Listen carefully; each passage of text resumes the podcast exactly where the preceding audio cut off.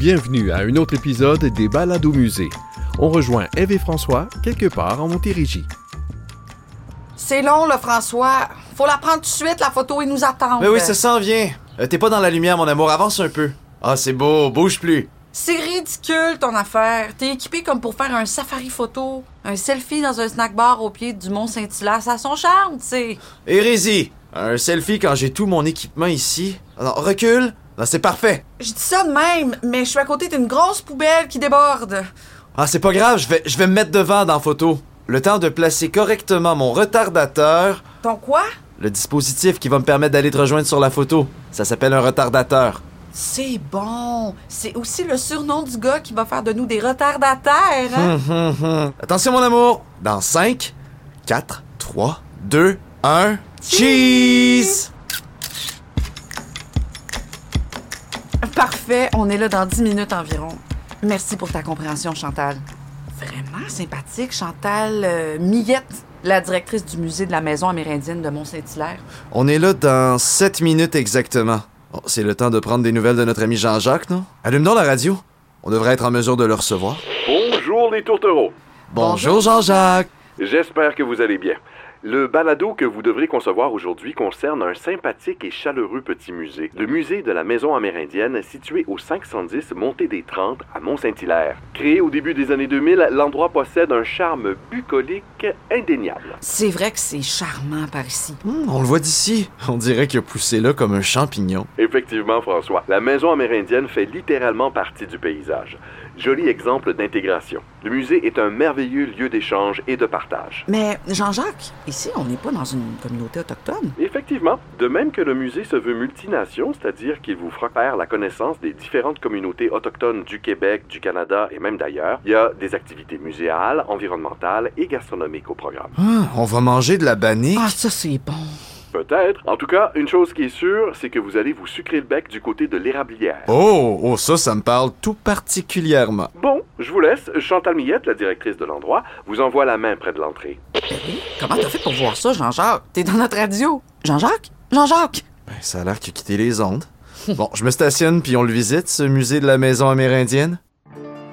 Nous avons rencontré Chantal Miette, la directrice générale de l'endroit. C'est elle la guide. Écoutons-la présenter l'endroit. La Maison amérindienne est, un projet de société d'avant-garde. Bien avant qu'on parle de réconciliation, ben nous, euh, c'était le travail qu'on fait. Donc, la Maison amérindienne a 20 ans. Mais notre projet est sur trois volets. Donc, on a le projet muséal, en fait. On présente des expositions. Euh, on présente des artistes autochtones ou la culture autochtone. On a le volet environnemental avec la préservation de l'érablière de la maison amérindienne et on a le volet euh, gastronomique.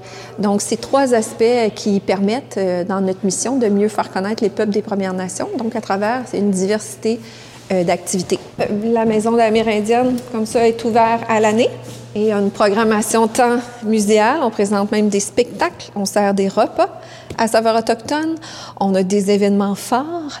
Euh, alors, euh, c'est très diversifié. C'est aussi l'attrait, parce que pour les Premières Nations, autant euh, la nature, l'environnement, le territoire est important. Donc, on a des sentiers avec des panneaux didactiques. On anime et on met en valeur le boisé de l'érablière.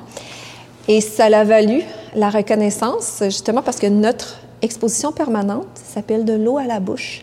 Donc, ça explique la tradition autochtone de l'érable.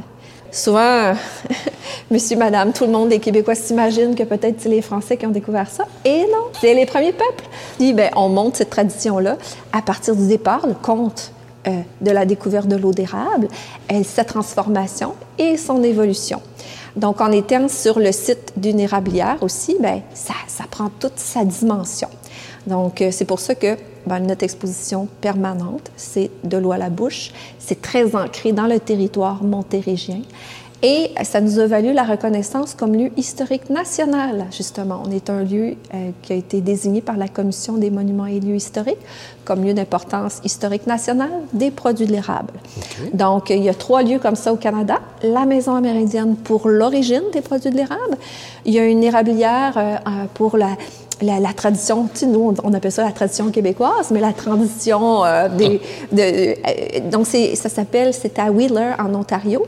Et il y a Citadel qui est reconnu pour la coopérative, le développement euh, des produits de l'érable. Donc, il y a trois désignations à travers le Canada.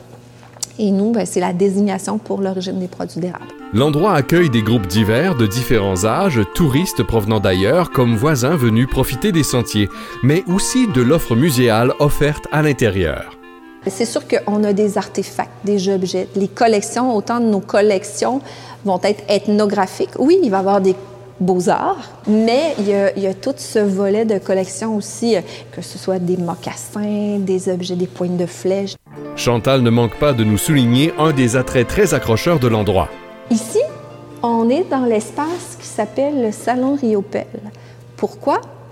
C'est que Jean-Paul Riopel était, euh, croyait à la mission de la Maison amérindienne et euh, a fait don de tous ces objets euh, qu'il affectionnait, ces objets autochtones qu'il affectionnait. Donc, ce que vous voyez là, c'est une tunique qui appartenait à Jean-Paul Riopel. La raquette qui est là, c'est la raquette pochoir que Jean-Paul utilisait dans la création de ses ah. œuvres. Le canot qui est là, c'est le canot de Jean-Paul Riopel. Là, il revient, on l'a prêté pendant presque huit mois au Musée des beaux-arts de Montréal, dans le cadre d'une exposition qui était présentée là, sur Riopel. Donc, c'est le grand César Newashish, un grand maître atikamekw, fabricant, mais artiste du canot, qui lui avait fait. Donc, nous, on a ici, là, à titre d'exemple, c'est le bidon de lave-glace que Paul a décoré et qui sert à recueillir l'eau d'érable. Voilà. Donc, son tambour que Jean-Paul s'était procuré dans l'Ouest canadien, donc un objet qu'il avait fait le choix de choisir. Donc, nous, ici, on a la collection d'objets de Jean-Paul. Pourquoi on lui a dédié euh, cet espace? Parce que Jean-Paul croyait tellement à la mission de la Maison amérindienne qu'il a fait don à la Maison amérindienne d'une œuvre c'est une sérigraphie rehaussée, donc chaque pièce de la sérigraphie est originale et il a fait donc de ça à la Maison Méridienne. Donc on lui dédie cet espace parce que aussi, ben, Jean-Paul était très près, avait beaucoup d'amis autochtones et son œuvre aussi. On le voit très marqué. Donc c'est pour ça que sur nos murs ici, nous, on a des œuvres justement qui sont inspirées de, de ses contacts avec les Premières Nations, de ses contacts avec la nature aussi. L'espace Riopel est un lieu polymorphe qui se transforme au fil des saisons. Donc l'espace Riopel, c'est aussi une salle d'exposition permanente, mais qui change parce que les œuvres changent à peu près aux deux ans. Tandis que la collection, l'exposition permanente de l'eau à la bouche, bien ça c'est permanent. Et après, on a l'espace d'exposition temporaire qui est modulable. Donc, il y a une série de, ça change cinq à six fois par année. Il y a des expositions euh, de divers artistes autochtones ou allochtones, mais qui nous élèvent dans notre discours ou qui ont quelque chose à dire. Artistes autochtones, non autochtones parfois y exposent. Autre particularité de la maison amérindienne, c'est son mode de gouvernance. Donc, le conseil d'administration de notre organisme est autochtone de différentes nations. Donc, on n'est pas un musée à Benaki ou à la Stokiek ou à Algonquin. Nous, c'est un musée où le conseil d'administration est de différentes nations pour justement avoir un équilibre euh, et euh, donc, c'est pour ça qu'on a dit qu'on est multination. Autant, actuellement, on présente un artiste qui est alloctone. Un peu plus tard, on présente un artiste qui est Sioux. Après, on va avoir un cri. Après, euh, donc, ça change comme ça. On a des Abénakis, on a de toutes sortes différentes nations qui exposent ici. Ici, l'accueil est différent d'ailleurs. Ici, l'oralité est très importante. La transmission du savoir, du savoir-être, du savoir autochtone, c'est transmis dans l'oralité. Pour le visiteur, monsieur, madame, tout le monde, on aime les accueillir avec le chant de bienvenue traditionnel.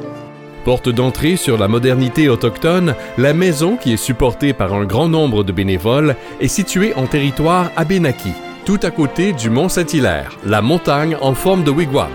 Petite entrave à cette volonté de contemporanéité toutefois. Une fois par année, on a une activité, nous, ici, de reconstitution historique.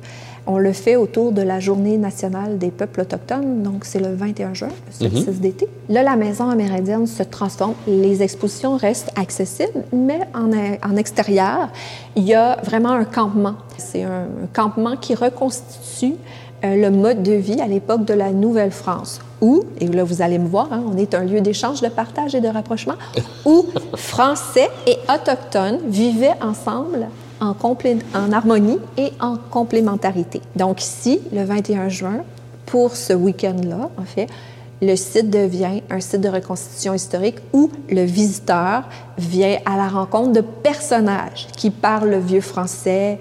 Il y a des autochtones, il y a des spectacles de fancy Charles, il y a une belle programmation. Mais ça, c'est qu'une fois par année que le site se transforme et devient un peu une petite reconstitution historique en extérieur. Mais sinon, c'est un musée contemporain.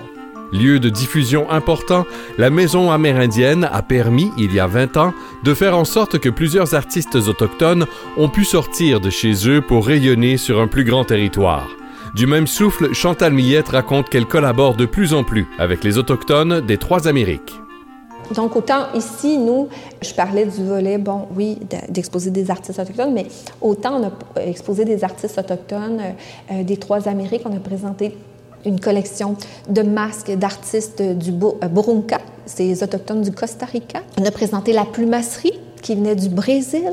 Euh, j'ai travaillé aussi avec, là, je travaille avec les Indiens Mbera du Panama pour faire connaître. Et il y, a tellement de liens, il y a tellement de liens entre les différentes cultures autochtones aussi. Tout créer ces ponts-là, c'est intéressant aussi. Lieu où l'économie circulaire est mise de l'avant, où la volonté de laisser le moins de traces possible est valorisée, il y a un incontournable à proximité de l'érablière. Il y a quelque chose de très fameux, notre fameuse tarte au sucre sans croûte. Fameuse tarte au sucre qui nous vient d'une recette atikamekw. Ça, là, il n'y a que ici. Euh, c'est incroyable, elle est appréciée par tous. Euh, c'est vraiment, on en vend, là. Euh, les gens se déplacent de partout. Des fois, quand ils sont de passage, ils viennent nous chercher des piles de tartes. C'est tout confectionné ici, dans nos cuisines. L'expérience est totale. Au muséal et à l'environnemental s'ajoute l'expérience gastronomique. La Maison amérindienne à Mont-Saint-Hilaire. maisonamérindienne.com. C'était vraiment agréable comme endroit. Le salon Riopel, entre Ah autres. oui, son canot, ses objets. Les rablières, le sens que les Premières Nations donnaient au temps des sucres. Alors, Eve et François, ça vous a plu, hein? Vous allez nous concocter un balado fort intéressant, les amis, j'en suis convaincu. Euh, je pense que oui. Balado qui sera rehaussé par les sublimes photos prises par notre ami François. Les photos? Eve, j'ai pas pris de photos.